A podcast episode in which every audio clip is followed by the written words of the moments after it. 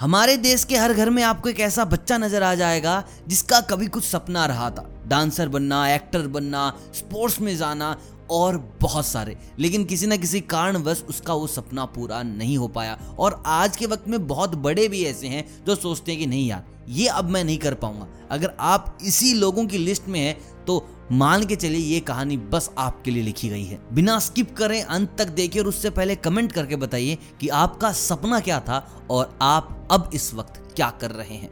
हमारी कहानी एक लड़के की है जो बचपन से एक फुटबॉलर बनना चाहता था। अपने घर वालों को बताया, फुटबॉल बहुत देखता था और उसके माँ बाप को ये पता था कि कभी ना कभी ये लड़का फुटबॉलर ज़रूर बनेगा। तो उसकी माँ ने सोचा कि क्यों ना इसे एक एकेडमी में डाल दिया जाए और इसको फुटबॉल ही दिया जाए ताकि ज़िंदगी में ये अपने पैशन को फॉलो करके कुछ बन सके। और फिर वही हुआ।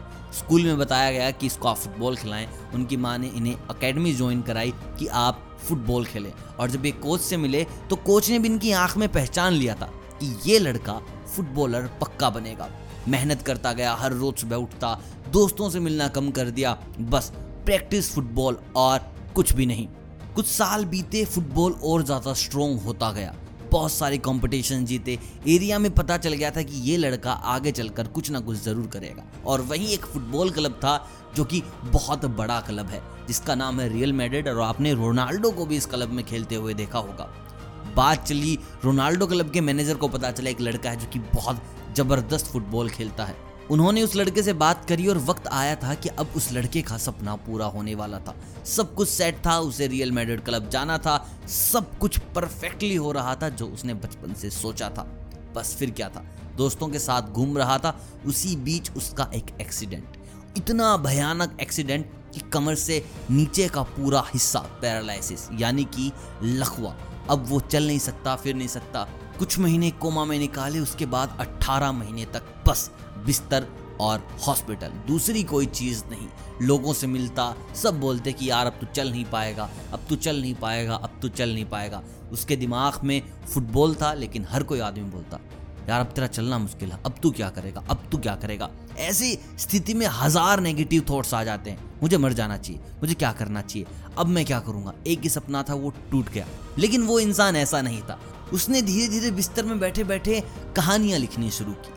गाने लिखने शुरू किए, कविताएँ लिखनी शुरू की और कंपोजिशन सीखनी स्टार्ट की। कहानियाँ कैसे सुनाते हैं, कविताएँ कैसे सुनाते हैं म्यूज़िक क्या है कंपोजिशन क्या है, गाने गाए कैसे जाते हैं म्यूज़िक कैसे बनता है। बस दिन रात यही करता, लिखता, गाता, सुनता, लिखता, गाता, सुनता। और मैं अगर आपको नाम बताऊँ उस लड़के का तो आप हैरान रह जाएँगे।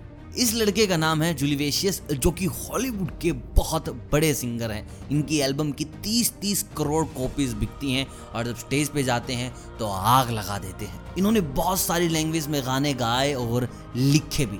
अब आप सोच सकते हैं, जिस इंसान के पास सिर्फ़ हॉस्पिटल की चार दीवारी, उसके अंदर इतना जज्बा कि वो इतना बड़ा सिंगर बना, इतना बड़ा म्यूज़िक कंपोजर बना तो आप क्या नहीं कर सकते। एवरी थिंग इज़ पॉसिबल ऐसा नहीं कि एक सपना मर गया तो आप भी मर जाएँ। सपने फिर से देखे जा सकते हैं और सबसे बड़ी बात यह है कि उम्र के किसी भी पड़ाव में उनको पूरा भी किया जा सकता है। बस आपके अंदर एक एटीट्यूड होना चाहिए कि मैं कर सकता हूँ। जिद्दी बने और सब कुछ हासिल कर ले।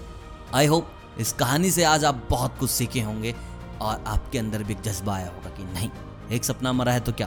दूसरा देखना है और उसको पूरा करना है।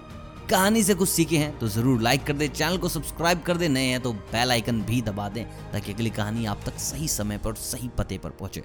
मैं मिलता हूँ बहुत जल्द, तब तक आप सभी को अलविदा।